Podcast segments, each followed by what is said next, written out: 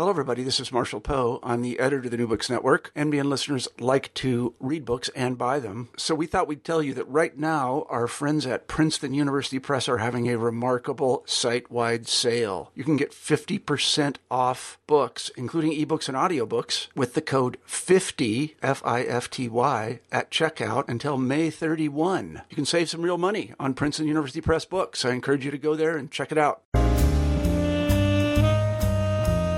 Hello, and welcome to the interview series New Books in African American Studies, where writers and scholars of African American life, culture, arts, and sciences discuss their new books. I'm your host, Vershawn Young, and today I had the opportunity to speak with Nikky Finney, who describes her new book of poems, Head Off and Split, as a series of love letters to the world. No wonder there is a Facebook campaign to nominate her to become the 49th U.S. Poet Laureate. And if you read any of her books, particularly the latest one, Head Off and Split, you'll see why she just might get it. Although her book has only been out a few months, it has already been widely reviewed, with Finney being featured on the cover of the prestigious literary journal, Poets and Writers. Finney is busy rereading some of her favorite writers, Jimmy Baldwin and Lorraine Hansberry, but took time out of her busy schedule to offer her take on the role of politics in literature, on romantic relationships, and on race. Let's listen in. Hello, Nikky. How are you today? Hey, Vershawn. I'm wonderful.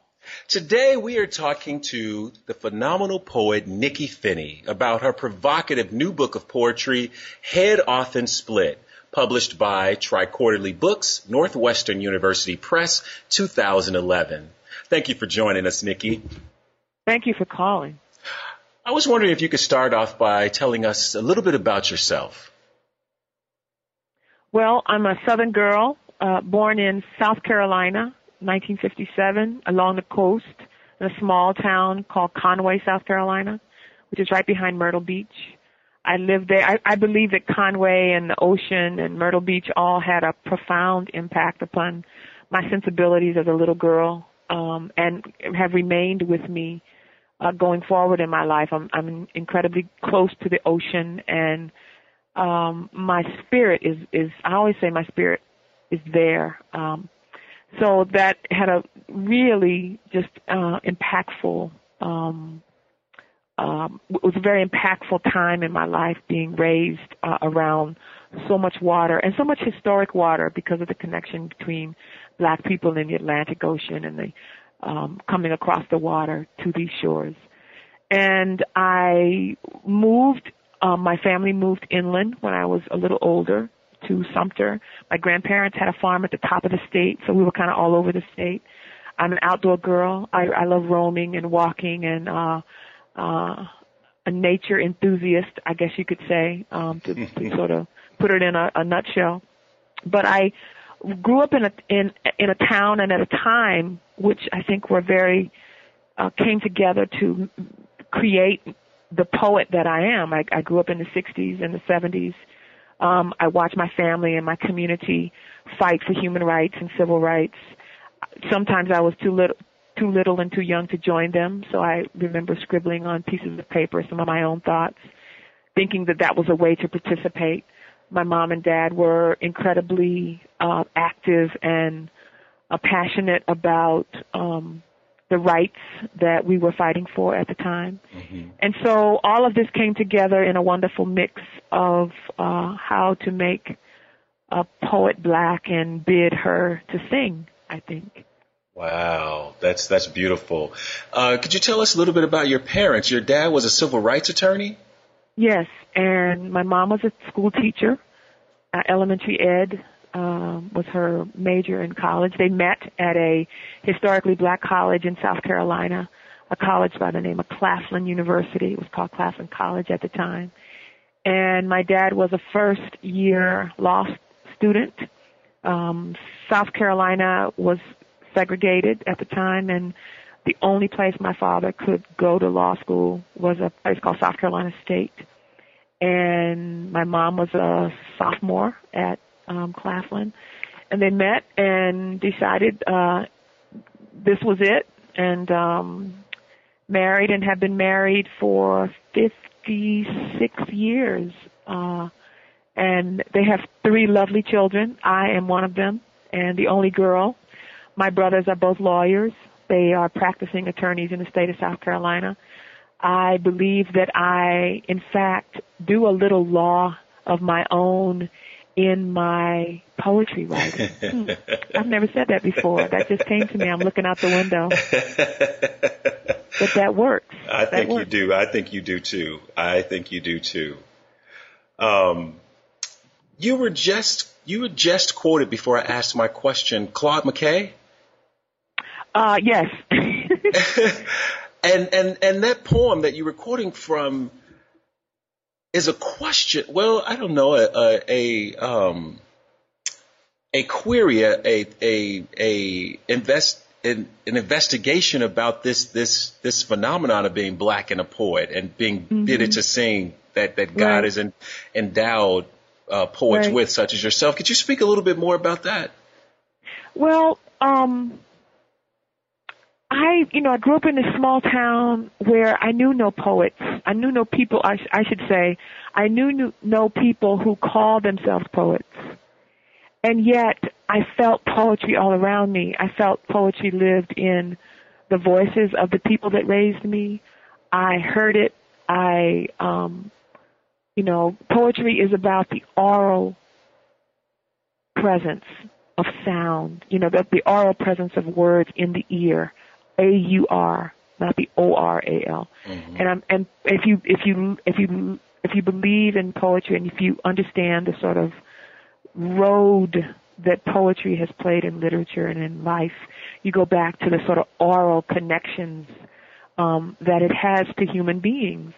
And so there were so many people who I knew and who raised me and who taught me and who were guiding lights for me when I was young, who I would say he's a poet or she's a poet because there was some so much oral presence about them, mm-hmm, mm-hmm. and they knew language and spoke language as if it were song. And so I also think that that's one of the reasons that I came to love language and word play and the presence of music with, that is that is so deeply uh, a part of language. I, I grew very close to that as a little girl, and I, I the, the wonderful thing about it is I never grew away from it. So one of the things that I always wanted to do was represent those people who did not wear, you know, the poetry insignia, but who were poets in their own right and in their own way. And so to, you know, to bid myself to sing is to, to is is sort of like my call to go out into the world and to and I was terribly shy as a little girl. I mean, I had to really get over a lot of that shyness that I don't know where it came from. I don't remember, but I knew I had to get over that or I would never share what I loved about poetry with the world. So I had to really push myself and push myself to open my mouth and stand and deliver.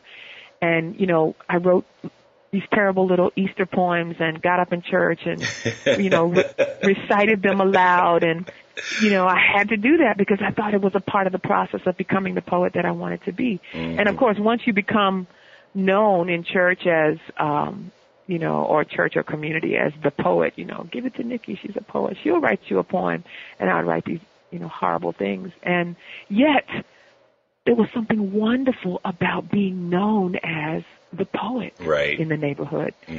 So I got a lot of uh, I got a lot of work early on in terms of crafting and creating things that um uh you know were under the category or under the heading of poetry and then I hopefully got better at it the older I got Well, you're hopefully in, in my opinion, you're you're you're quite exquisite at it, and and at other people's opinion too. Nikki Giovanni and Meena Alexander and Kwame Dawes. I mean, they the the blurbs on the back of the book are outstanding. well thank you I've heard you speak, and you in a, one conversation you said that it took you seven years to write this book. yes Why seven years? Well, you know, I, there's no mathematical equation that I know of that um, represents the time, you know, the, when the seed is first planted about the idea for the book to, you know, going forward to to to you know draft 10 or draft 20 or draft 50 mm-hmm. and then the the revision and then the final stages and so what I recall about the 7 years is walking into the fish house in my hometown and the fishmonger who was the son of the fishmonger that I knew as a girl said this thing to me that made me kind of, before I could answer him, it made me think, wow, that would be something that I could use for a poem. And it was, I chose the fish that my mom had sent me to, you know, to get for dinner. Um, and I hand, they were in a silver bowl. The fish were just, you know, there in the silver bowl. I handed it to the fishmonger. And, uh, he said back, head off and split and a question mark. and I said, you know, I was just, I, hmm. Uh, yes, but I was, you know, I was over in the poetry section of my head, not in the I got to get this fish for mom and for dinner. But it, it, I had heard it my entire life growing up in that community, and then I started thinking about what he was asking um, me at that moment, and he was basically asking, "Do you want me to take away the cold dead eyes of this fish, scale the fish? Do you want me to make it neat? Do you want me to clean it up for you before you take it out of here?"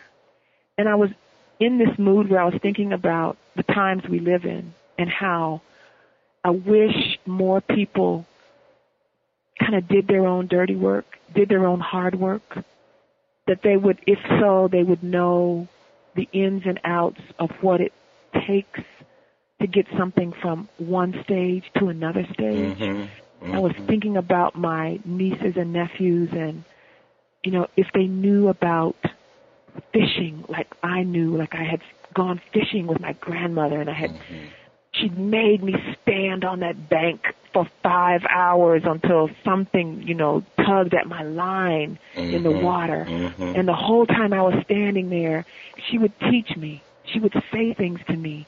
And so it wasn't just about catching a fish and taking something home, but it was also about the process of learning what it meant to be, what it, you know, what it means to be human, what it means to be young, what it means to learn something from the beginning to the end and all the way through. And I was thinking about that when he said head off and split. And you know, there's this um you never know where a poem will appear. You mm-hmm. never know where it will raise up its head and say, "Hello, I, you know, I, I need you to pay attention here." so, as an artist, you have to kind of keep your sensitivities and your, you know, your your awareness awake. Right, and you were obviously deeply aware and, and awake in that. Uh, I guess in the is do you call that an opening poem, the introduction? It's it it is it is the introduction, and it, you can say an opening poem. Many I think people have have basically um, said that it, it you know a long prose poem, but it, I really try to use it as an introductory piece to the rest of the to the rest of the book. But that's fine. Well, I, it, it, it it's filled with um, with with beautiful poetic imagery of the. Mm. I mean, mm. goes through a, a, kind of the narrator. You go through a, a timeline in her head about yeah, the yeah. first time she's at the market, or right, or an earlier right. time, and then this time right. with the with the fishmonger's grandson or son, and then the three black boys in the back with the scales. Yeah. on their face. I mean, that's all like tremendously beautiful. So you you know, as an artist, you were taking snapshots of the scene, or or is it creating word pictures of the scene? Yeah, same thing, same thing. You know, it's like um, there's a there's a poet, uh, Denise Levertov, and Denise Levertov said many years ago, "You smell a poem before you see it." Isn't that great? I love it. I love Come it. Come on, Vershawn. This, that, you. So I walk in.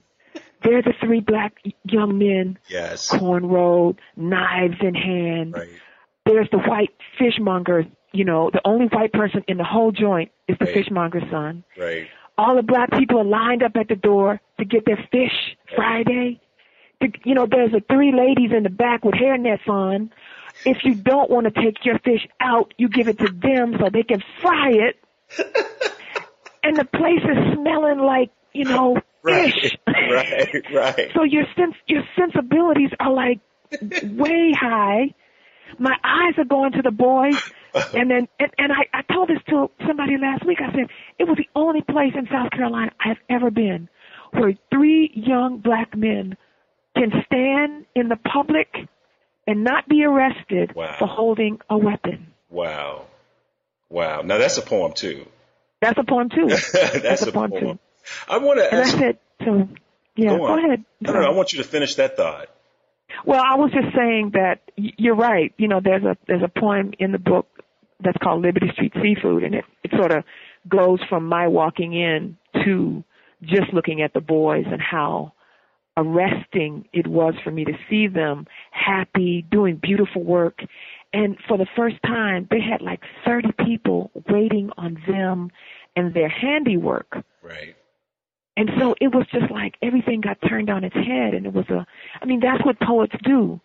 Poets look at things that other people kind of dismiss.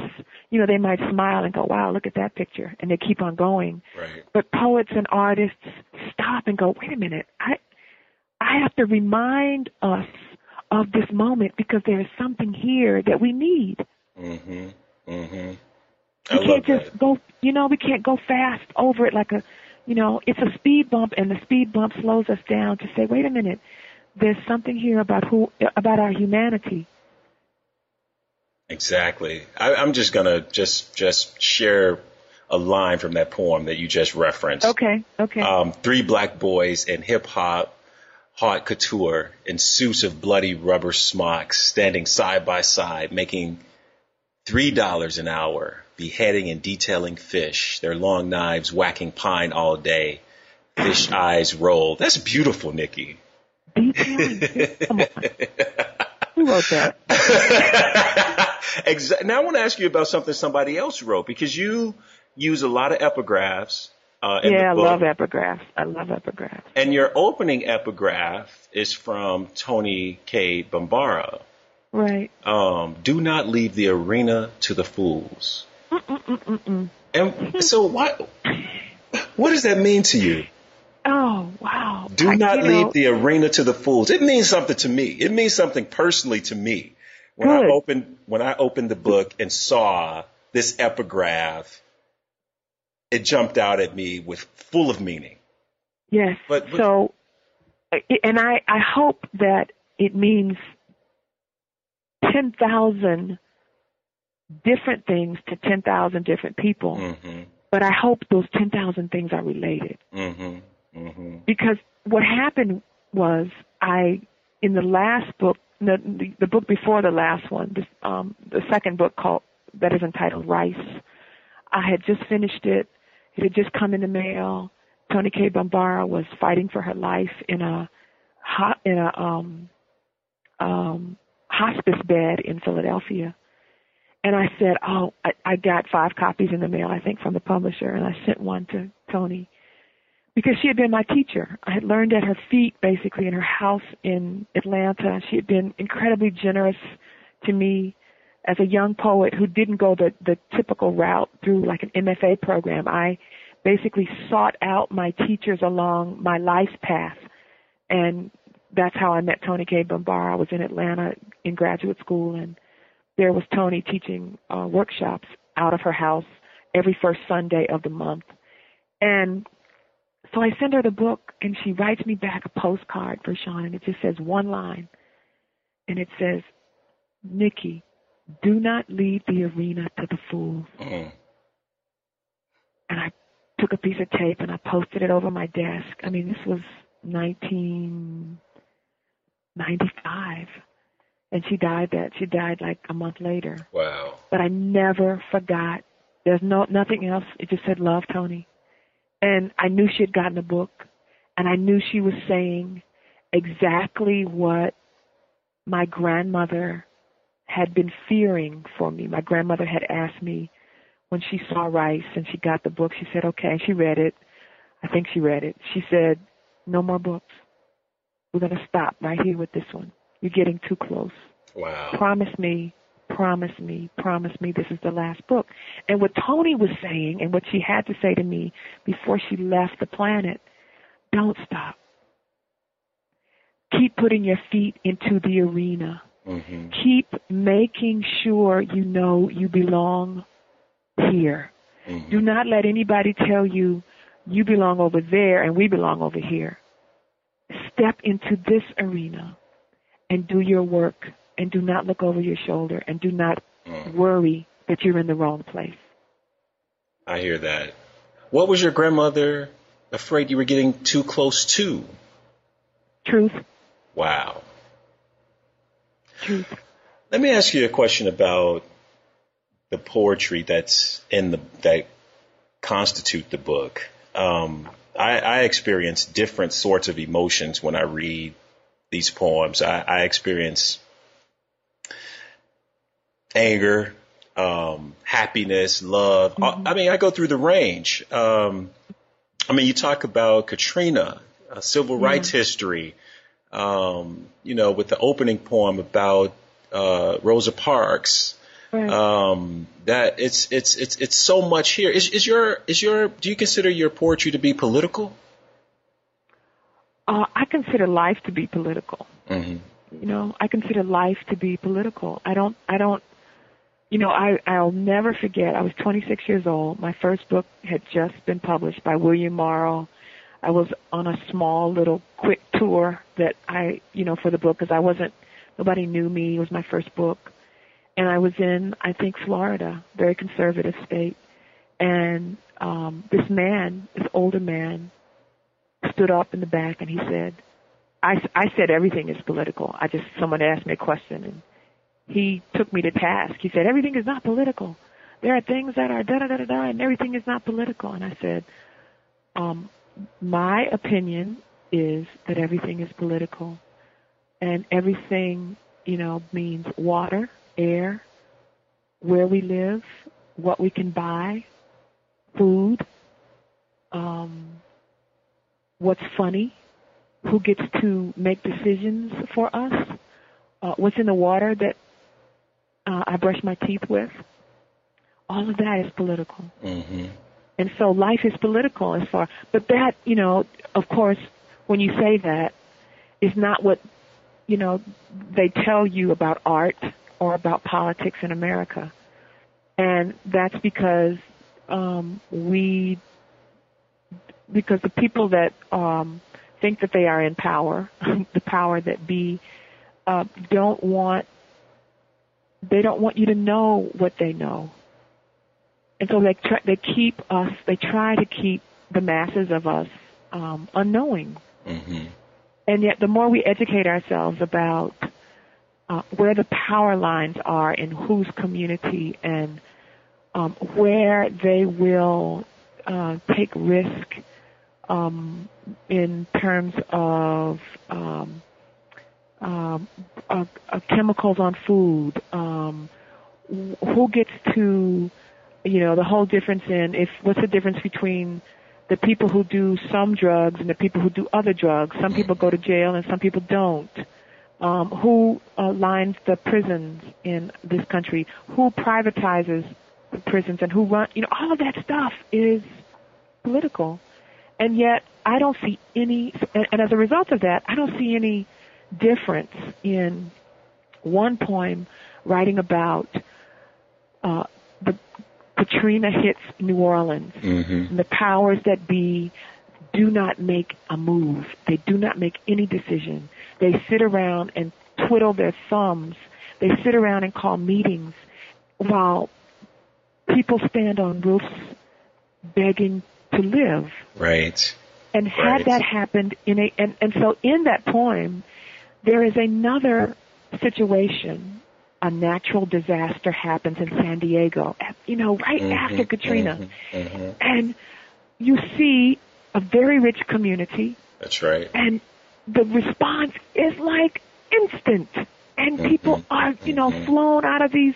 It's it's and and the wonder the the amazing thing about that for me as a poet is water is the first disaster, right? And fire is yes. the next. Yes. Yes. So in the fire, yes. people yes. are, you know, yes. swooped up and they go and they're taken to massage and they're taken to, they're given foie gras to right. eat and they're, you know, and I'm like, what is it? Is this not political? Right.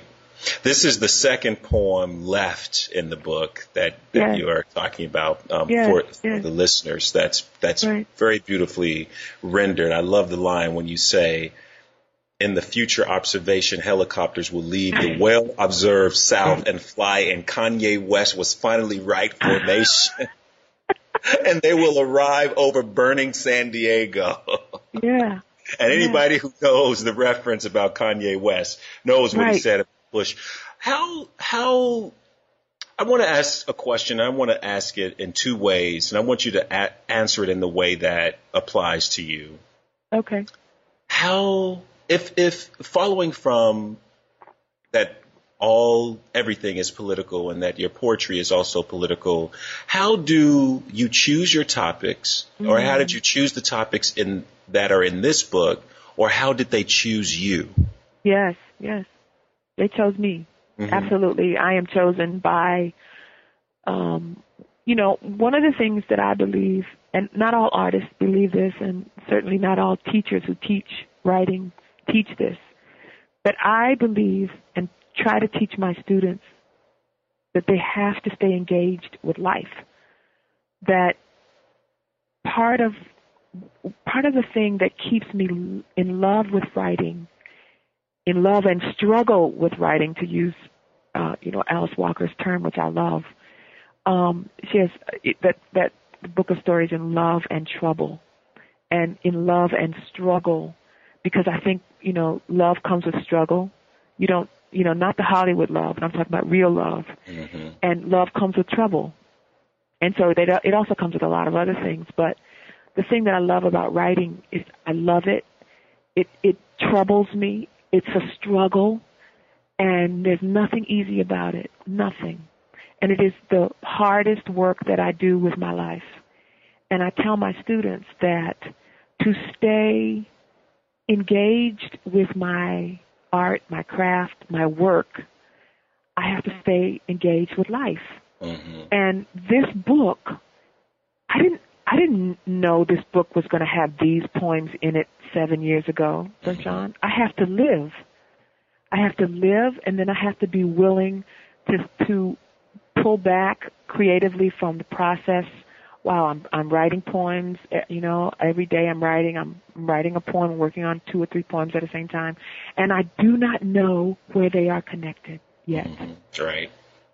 I have to just be patient, and I also have to pay attention. I can't be patient and lean back. I have to be patient and lean forward and say, "What's okay?" I wrote this poem about Katrina uh, uh, you know, that happened in, you know, this time period.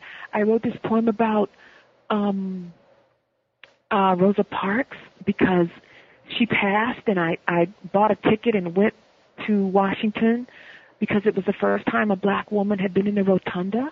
Mm-hmm. What does all this have to? I wrote a poem, like you know, I wrote a love poem.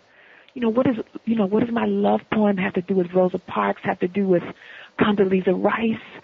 and my query about who she is as another Southern girl on another plane doing something does she use is Condoleezza Rice I wrote a suite of poems about her is she using her do I see her southernness coming through in her life how can she deny being black and southern I'm not saying she does she doesn't but I'm saying what is she embracing about that and what is she rejecting about that. So my curiosity as a as a black woman, um, you know, humanist is curious about her. And so I don't know the answer to how the book comes together except I'm paying attention to where they seem to be tethered. Mm-hmm. And they seem to be tethered in this space that also has the title Head Off and Split, which to me, at the end, when I had enough poems and I said, wow, I think I have enough for a book here, let me pull out some that are not connected to this and focus on the ones that seem to be um, associated mm-hmm. with each other spiritually and physically and culturally and historically. And the more I did that, you know, it's kind of like a whittler. You you know, you have a piece of wood and you don't it doesn't look like anything and then the more you take away, the more you add, it begins to resemble something. And when I did that sort of taking away and looking at what was left, I thought, wow, these poems are about not looking away. Mm-hmm. These poems are about not handing over the hard things to somebody else. These poems are about looking the difficult and the beautiful and the deathly and the lovely straight in the eye, no matter what it looks like. Mm-hmm. And, and so then the topic the title Head Off and Split rose to the top of that conversation I was having with myself. And so these poems then began to, I won't say like a Ouija board, but I love the old Ouija board, kind of situate themselves under that energy. Right. And that's how that's how the book came to be. And then an editor steps in to say, no, this poem doesn't go with this section. You got to move it over here. Right. You know, and mm-hmm. and you I love a good editor. I would mm-hmm, be nothing mm-hmm. without a great eye coming in because I'm too close to it. That's you know? that's awesome. How do you know when something is a poem? How do you know it's a poem? I think I go back to um I smell it. You know I, that that that phrase stays with me. I'm out in the world. I'm looking around. I'm like, wow. And and you know when I say when I say Denise Levertov says you smell poem before you see it the smell is almost to me she didn't have it in quotation marks but it is in quotation marks it's like not a literal smell but it's something in me in my body that goes you know i walk into the fishmonger's house and he goes head off and split and i look at him like what did you say mm-hmm. in that moment i smell a poem what i mean when you're writing when you when you when you put that idea yeah. on on the page and you yeah, work yeah. we'll work on it for two weeks or three or right, a year. Right, right, right. How do how do you? I'm asking about the finality. Yes, yes it's developing yes. into a poem, but how do you know when that's a poem? When that's a poem you want to say, you know what, this this this, this is a whether you publish it or not, or what right, right. poets do with their poetry. Right. How do you know? Well, Great question. Great, great question because there are many stages of of the writing of a poem. Mm-hmm. The what I what I explained to you was that sort of initial, you know, wow, there's something there. Then I go home, I take a piece of paper, I write head off and split. One column I'm writing, what is my history with that phrase? Then words start to come together or images start to come together. I wrote the second column the, about I, desc- I was describing the three young black men in the background with those knives. And then I saw the women over there with the hairnets. and then I saw the line of us waiting to be fed. And then I look at this and I've got like six categories of a world in one room in a fish house in South Carolina. I got smell, I got visuals. I have taste. Mm-hmm. I have so my senses are on overload. I know there's a poem here. That's that's one that's one phrase, phase of it. The second part is I've got to take out. You'll you'll see if you look at that poem. The the ladies with the the the hairnet didn't make it. I had to take them out because I had to sort of focus more on. I wanted the the three what I call the backup boys mm-hmm. with the knives to be the center of the attention once you get past um, everything else going on. And I thought the ladies back in the back were almost a separate poem. So they had to be drafted out mm-hmm. and my focus became sort of background foreground. So once you once you have that kind of sensory environment, once I have the desire to say something about those boys and about the fishmonger's son who's now who's replaced him and about my history as a little girl going in there, the rest is just drafting and crafting and revision. Because mm-hmm. you have the elements, you know, you've got the language, you've got the music, you've got the orality, you've got the, um, you've got the narrative. Right. I just don't know where it's going to begin and where it's going to end yet. And you don't know that as the writer until you every day walk your way to that poem and to that room and see, you know, how it how it shapes itself. What's the shape of it? Has something that has arrested your attention, a subject or um, a visual that you thought was a poem, not made it as a poem? Yes. Oh, many, many, many, many. Mm-hmm. Yes, I've had the visual language. I've had the the the the desire to write it. Felt like it was present, and yet it just what you know the connectors weren't working. It's like the, you know, like the like it's an electric, almost like a it's like an electric grid. Right. You've got all the things there, but the electricity's not moving from one component to the X to the next. right, right. Right, and so it's just like, wow, these are great words. And I, I mean, I, I, I, I have t- told my, I tell my students this sometimes. I say, you've got language here, you've got a great title. This is a good idea, but you know, the things that that make it work aren't here yet. Yeah. And sometimes you have to, you have to be willing to set it aside, come back to it, and you have to be willing to say, you know what, this may never make it. Right. Right. Or be you or, do, or mm-hmm. you or what? I was going to say I was going to just going to underscore the earlier point that that you made, which is sometimes it just takes patience. It just takes patience. You said earlier that you wrote a a, a love poem. Um, yeah. Although I think all of them are love poems. Yes, yes, yes, yes. I thank I thank you for that because um uh, they are, and uh, you know the the great poet, American poet Li-Young Lee, was asked, you know, what is what is his major theme, and he said, oh, I, I only write love poems, mm. and I I thought, oh yes, that's true, that's true. But there are there are a couple in here that are definitely. See, see, see. Look, there you go. Now thought, you're going to start. You know what? I thought one of them was addressed to me. It says. One I'm sorry, you're not, you're not supposed to laugh. You're not supposed to laugh that loud on radio. I'm sorry. I'm sorry. They'll cut it out. Okay. Uh, one of them says for thee, but you know, of course, it's not me. But I can.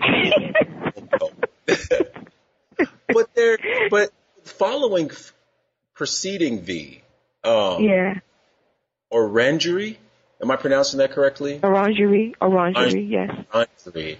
Um, preceding that poem. It's the cattails poem. The oh yeah, yeah, yeah. Um, I mean, these are these are are really provocative. I just, I, I, in a moment, I'm going to ask you if you would you would read some of this to okay. us.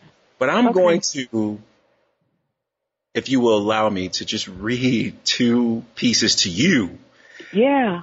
And I'm going to tell you, I, two pieces that I love, and then maybe you'll re- you'll respond. Um, okay, opening- you know, I I love this that you're reading and I'm listening. I just need you to no, no, you got to know this is not how it's done. Oh, okay. No, but Vershawn, listen, you you are turning the tables in the best way Wow. because I get to listen to you. You know, I change spots, I change spots, and so I can then comment on what I hear in your voice, which is just it's very it's very big. Go on, please. I'm listening. In the opening of of the poem "Cattails," which begins Yep. on page fifty, Yeah. um, beautiful poem, beautiful poem. Um, the second, the third sentence begins: "The driving woman crosses three bridges and seven lakes just to get to her door." She stops along the highway, wades into the soggy ground, cuts down coralie cattails, carries them to her car as if they might be sorbet orange, long stemmed Confederate roses sheared for Sherman himself. And then down towards the end of the page, the driving woman Mm-hmm. and the woman that she has lunch with uh, are in a car, and uh, this is what you write: the driving woman frets and flames. May I walk you to your car? They walk. The driver changes two lanes in third gear fast. The trunk opens. The Mario Andretti look-alike fills the other woman's arms with the sable-sheared cattails. Now, for me, it was all done.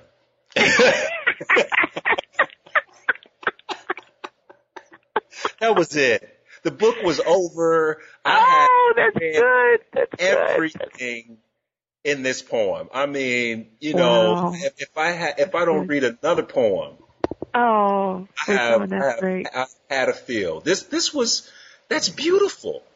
Thank you. You know what I love about I love that how you read it, and I also love and I I call the art director, and this is just like you can't like make this happen. This is just kind of like living right, and you hope you know something comes back to you. Well, you hope you're living right. So it's the last line of the page. Mm-hmm. What you read ends that page, and as a poet, because I'm so aware of white space and the last word of each line of any poem that I write is not random, it's conscious. Mhm. And so when I saw the way the poem was set up on the page, I just literally screamed. Mhm. Because, of course, as you know, you're looking at the book and the poem, the poem goes on. Right. But, but, but you cannot help but linger on that line Right. because it is the last line on the page. Right. And so it's just, you know, I could not have asked that it be done any more beautiful than that because if it was a bigger book, longer physically, that second part would have been directly under that part. Yes. But the topography of the poem breaks it, and so we get the pause, and that's just, you know, that's just, that's like dessert. Yes, it is. I, so yes, that w- that was my experience. Yeah, good. Will, will good. you will you read something for us? Yes. Um, I'm going to read. Uh, I want to. I want. I never. I never read this poem, and I wanted to read it uh, today. It's, on page 69, and it's called "Segregation Forever." And a little backstory is, I was. wa- Uh, I just heard this report about, um, you know, black men making up, you know, what some ridiculous 75% of the prisons in this country or something like that. And I just heard this report and I was thinking about how, you know, whenever I see the news, I see young black men being arrested or, you know, something. The face is always, you know, us and we're always being hauled off somewhere. And so I was walking home and I saw these three black boys playing Vershawn, just playful in the street. It was after the rain and I thought, I said, and, and this is a, a moment where you know, you, I knew I wanted to write about them. I wanted to keep them somewhere so that we would not forget that before we get to that place where we are politicized in that we fill up the jails or we do this or do that because that's what the nightly news says, that we will remember and that we will keep our sons and daughters you know, young and playful and uh, creative and imaginative as long as we can. And so I saw them, I went home and I wrote this. It's called Segregation Forever. And I'm, I'm just going to read the first part and the last part because uh, it's too long because I'm a long-winded poet. But it starts with three black boys strike oil in the street after the rain, a comic strip and it starts with an epigraph because I love epigraphs. There was a time when the shallow, warm seas were filled with coral, starfish, and flower-like echinoderms. Some were free swimming, but most were fixed by a stem, surrounded by a circlet of arms. And that's from a book, my first favorite book, which was called Fossils, A Guide to Prehistoric Life. It's tattered, the back is off, and I used to keep it in my back pocket because I was a tomboy. Here's the poem. Three black boys hurl like invertebrates to reach the top of the earth wall first. They, loose sea lilies cut on their hinge line, above thorax, below septum. They, fly, fo- fly float with the help of quick feet, skating to peer a new precipice, hoisted and held by their own giggles. They, counterpoint and twain, three Picassos, without the matador's interfering prick or keening European brush. Oshun's fingers, six million years long, suspend each of their high notes. Three black boy bodies dervish and dangle. Their ancient sound fills every sidewalk crack in the new world. And then I break and then I'm going to read you the end. All three together remind me of the Black Rapids of 1919, Tennessee Valley, no warning. Just a freakish summer Sunday breach of river, laying everything down, bringing everything up. From here, I know their rocketing joy must go unrecognized. The good news of their pure monkey shine chicanery must be put away now. All headlines and any waiting New World phylum must never be reported or filed. There, black boy joy on this slick, well-named street must remain untelevised. I know history, and you know what happens next. Mm. You know, when I read this poem for the first time, it reminded me of um, of uh, uh, Helene Johnson, Mm. and sh- and she has a poem. Uh, I'm I'm blanking on the title of the poem, but it's it, it, there's a line in there that says that you are too splendid for this city street. Yes, yes, it's exactly the same spirit. I was like, Yeah. oh, how to protect them, how to put something over them so nobody will, you know, take them into that land that I was describing before. How to make them just let them be, let them be who they are without being put upon by the isms of the world. Oh, yes, that's the same spirit that I felt when I had to get home and save them on paper. Do you have another or any more that you want to share? Um, maybe uh, let's see. Yeah, I, I love I love this poem. This is a poem that um, came to me when I was watching. I was in the movie theater watching the March of the Penguins. I'm not going to. It's a long poem too, but I was in the in the theater in my seat in the dark, and I I saw the mother penguin who had come back, and she was feeding the baby penguin after a very long time, and you know, the, she has to put her mouth into the baby penguin's mouth, and the baby penguin, you know, eats the regurgitated fish.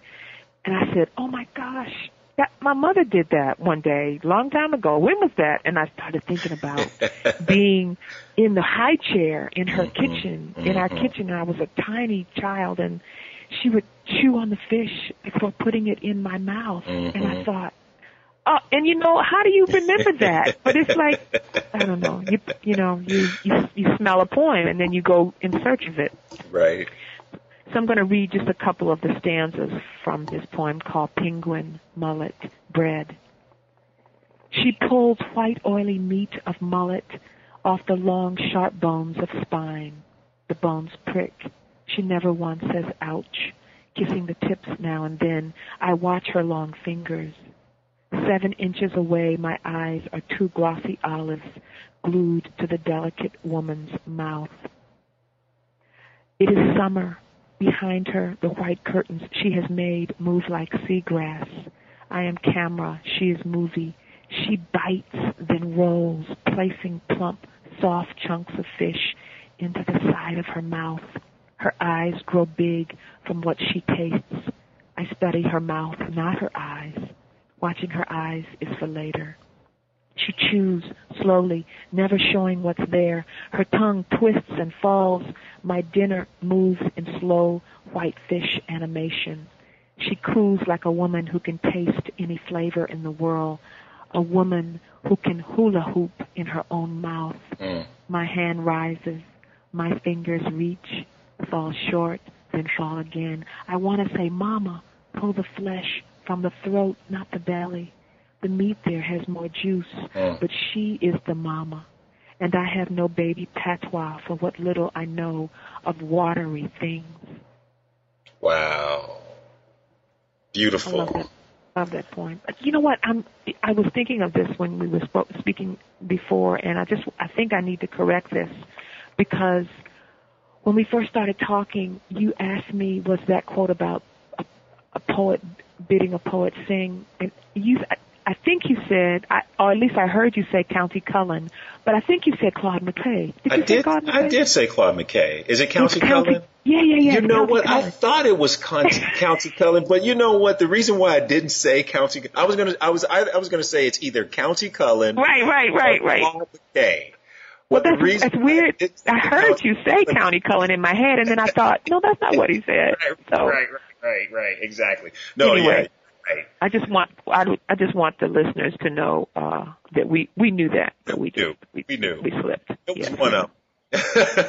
um, Right. But you know that that that whole Langston Hughes uh, poem about, or not, I mean his essay about the um, nigger on the racial mountain, and Yes, it's yes, oh yeah, made me say no. Countee Cullen was here, you know. right, right. It's it's a um, make a poet black and bid him sing, and it's a poem that's entitled uh, "Thus Do I Marvel." Is the Yes. name of it? Yeah.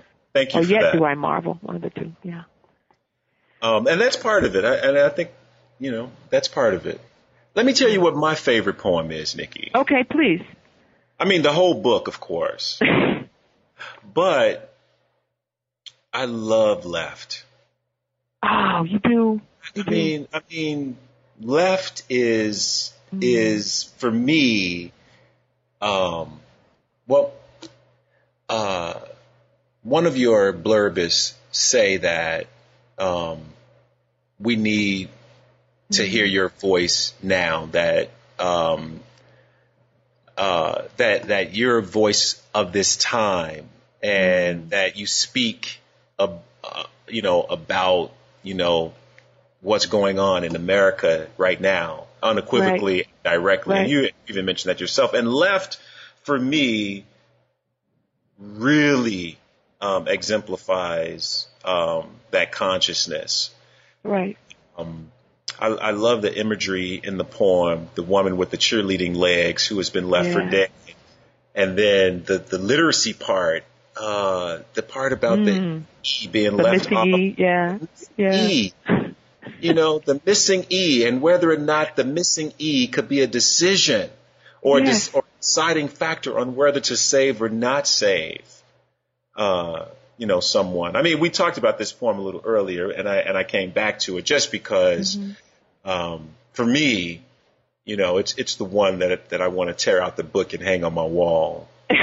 well, you know, um, that that matter. I'm glad we did come back to it because I I read that poem so much, and it never I never tire of it, Vershawn, because there's so many people whose lives are still, still, still impacted by the negligence. First, the, the, the natural disaster, but then the negligence that happened after Katrina. And as a poet, um, I believe in that thing that uh, the great Polish poet Czesław Milosz said once when he said, uh, "A poet's job is to save something." Mm. And I feel like my job is not ever to forget what happened after Katrina. hmm And if I if it takes me the rest if it takes me the next 50 years and the rest of my life, I will read that poem because at first I was worried. I really wanted to get something right about I wasn't there, you know, I wasn't I- involved in it. All- Everything that I knew, I knew from other sources. I, you know, I saw that woman on the building with the with the um, poster, and I saw her misspelled word, and I thought, you know, all- so all of that. I, but it was through the TV and through the radio and through the, you know, the newspaper that I gathered. All I wasn't there, but I went to New Orleans and I read this poem, and this woman who lived in the Ninth Ward came up to me and took my hands in her hand, and she's a community worker. She she stayed during Katrina. She has never left. And she said, "Daughter, you got this right." Mm. And that I just I did what you did. I said, you know, with my she gave me permission because you know as a I, it's important to me that I get it right. Right. Right. You know, it's it's not important that you know everybody. I just I have to try to get it right as right as I can get it, and Right. for her to for to for her to acknowledge it in that way meant everything to me. Now, of course, somebody else could say I got it wrong, but she came up and she waited and she she said you you know there are a lot of people who weren't here who didn't get it right, Right. But you weren't here, and your sensibilities and we talked you know we just went outside and she said thank you you know? And it was it was the greatest gift for her to thank me for writing that poem. Well, you know, one of the things that you do, Nikky, is is you listen, and you li- and you listen to what I'm going to call the ancestors mm-hmm. and, and to the mm-hmm. universe. I mean, you even mm-hmm. you even say that in that very poem on page 15 at the bottoms. You say the grandmothers were right about everything. About everything. everything. Vershawn, yes, everything. they were right. Yeah. Let me ask you, I'm going to ask you one more question about this book. No, I'm going to ask you two more questions about this book. One is selfish. Um, Be selfish. there's a poem, I didn't write it down. It's about a woman on a rickety porch in Texas. Oh yeah, Mary Monroe. Yes, Mary Monroe. Yes. What's going on? Oh man, I walk. You know, I I try not to watch the news because all it does is enrage me. But this was after Katrina, and a couple of weeks after, and it was when Hurricane Rita hit. You know, another part of that, uh, uh, another part of the Panhandle and hit Texas. And I'm going through and watching the news is on, and there's this young, wonderful white reporter who's with the sheriff of a small town. The town's been evacuated, and it's a shotgun house. The, you can see the winds are like tearing up the street. They got like five minutes to get someplace, and there's a black woman on the porch, and she's standing there with her arms crossed. And the sheriff is like, Miss Monroe, please, nobody is gonna come back for you when you call. Not if you call, when you call.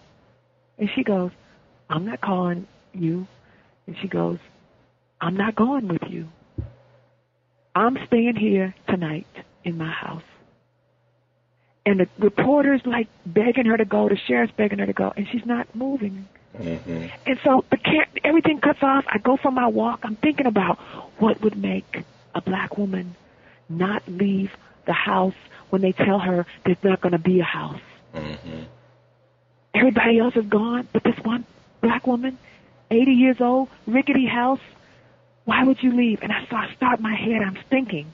The rest that I make up after that beginning part is really in my own mind. Mm. And it's a, it comes together with my knowledge of being black in America, of watching black women have to give, you know, wait a lifetime to own a house. You know, 20 year old people, you know, of, of certain families and certain neighborhoods, they, they get houses. Here's your house, sir. Here's your house, ma'am. But because of the differences in uh, neighborhoods and class and race and all of that, black women go into a bank to try to buy a house. Right. You might as well, that's the most impossible thing on the planet, but not to some people. Right. And so as a black woman, I'm thinking she didn't leave because she had to take her chances. Right. Because she goes through in the poem, she goes, Utah, I don't know anybody in Utah. You gonna send me to Utah? And then you hear the stories about black people being sent to Utah after Katrina. And they're looking around for their community. Mm. They're looking around for the New Orleans kind of community they had, and they're in Utah. And she knows all this, and so she decides, you know what? I've been through every hurricane in my life, and she names them: David, Frances, you know, and she says, I made it and I'm going to make it through this one. And she pushes them away. She goes in the house. She bolts the door and she settles herself in for the night. Right. That's And nice. I do not, Vershawn, I don't know if she made it. I don't know. well, if she I, did, I, I don't want to know. yeah, yeah, yeah. Well, she made it in some way. That's what I She think. did. Yeah. She did. She did. I believe that. I believe that. I, so, I feel I feel her confidence in the other part of that internal monologue when when she Yes. says, "Never give me nothing free before." Now Right. all of a sudden they handing out free like That's butter right. or jumbo packs of juicy fruit. right. Right. and what, what about the last the last page? Yeah. Last page. Yeah. Yeah. It ends with a line, I have spoken the best I know how. And you know what? I believe I believe you. true. You know, there's this beautiful brother by the name of Thomas Sayers Ellis, who is a poet and who's also an amazing photographer. And he was putting together this book and he said, I'm asking, you know, black poets to write an instruction manual for young black poets and young brown poets coming up. What would you say? And I said, Oh, what would I say? Mm. So I wrote this instruction final to brown poets from Black Girl with silver Leica. And it's just, you know, be, this is what to do. Just like lean forward and be camera, black eyed aperture, be diamondback terrapin, you know, be isosceles, cirrus, rhapsody, hogon, dogon, hubble, stay hot, drink the ephemerides, Look up the word salving before you use it in a sentence. No, salving is not a verb.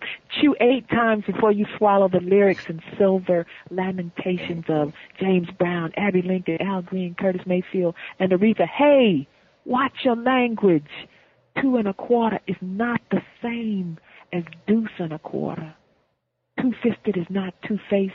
Remember, one monkey don't stop no show. Let your fat belly be quilts of quietus. Pass on what the great winemakers know. The juice is not made in the vats, but in the vineyard. Wow. Keep yourself rooted in the sun, rain, and darkly camphor air. Grow until you die. But before you do, leave your final kiss. Lay mint or orange eucalyptus garland. Double tuck these lines. Careful to the very end. What you deny, dismiss, and cut away. I have spoken the best I know how. Amen. Amen. Amen. well, Nikky, we have taken up a lot of your time. A Can lot. A lot. You told me and I I have enjoyed every minute. Every minute. I'm sorry. Let me You hush. keep laughing. and loudly. Um, can you tell us if you're working on anything else right now? I'm always working on something, but I right now I'm reading. I'm not writing a lot, and I've been on the road with Head Off and Split for about four or five months. I'm just winding down. I feel like it has, you know, I put the Vaseline on its legs now, and it's got two strong legs, and it's out in the world, and I'm, you know, not. I don't have to do as many things with it. I I still love talking about it, but I'm reading, and one of, and I have to tell you this, I'm, I am immersed in James Baldwin. right now. Oh, oh, oh. I am submerged up to my eyes. Mm. I am just I, on every side of my bed, my table, my house. There's a Baldwin stack. I'm reading like I am reading to live. I'm reading like I am hungry, thirsty. You know, I, I'm, he's just he's back. I haven't I haven't read him like this in 20 years, and I am just like giggling. That's know- what I'm doing right You now. You know what? Uh, it's a good thing that you didn't you didn't say that earlier, I'm sorry. because then we would have to talk Baldwin. Well, maybe that's part two. Next Right. conversation. Okay. exactly. Thank you so much, Nikky Finney, You're for so joining welcome. us Thank you. on the new books in African American uh, studies and discussing your great new book, Head Off and Split, published by TriQuarterly uh, and Northwestern University Books uh, Press, 2011. Thank you. Thank you Vershawn for calling. All right. I've been talking and laughing along with my friend and colleague Nikky Finney about her new book, Head Off and Split, published by TriQuarterly Press and Northwestern University Press 2011. If you want a glimpse of the inimitable mind of Nikky Finney, please pick up a copy of Head Off and Split without delay.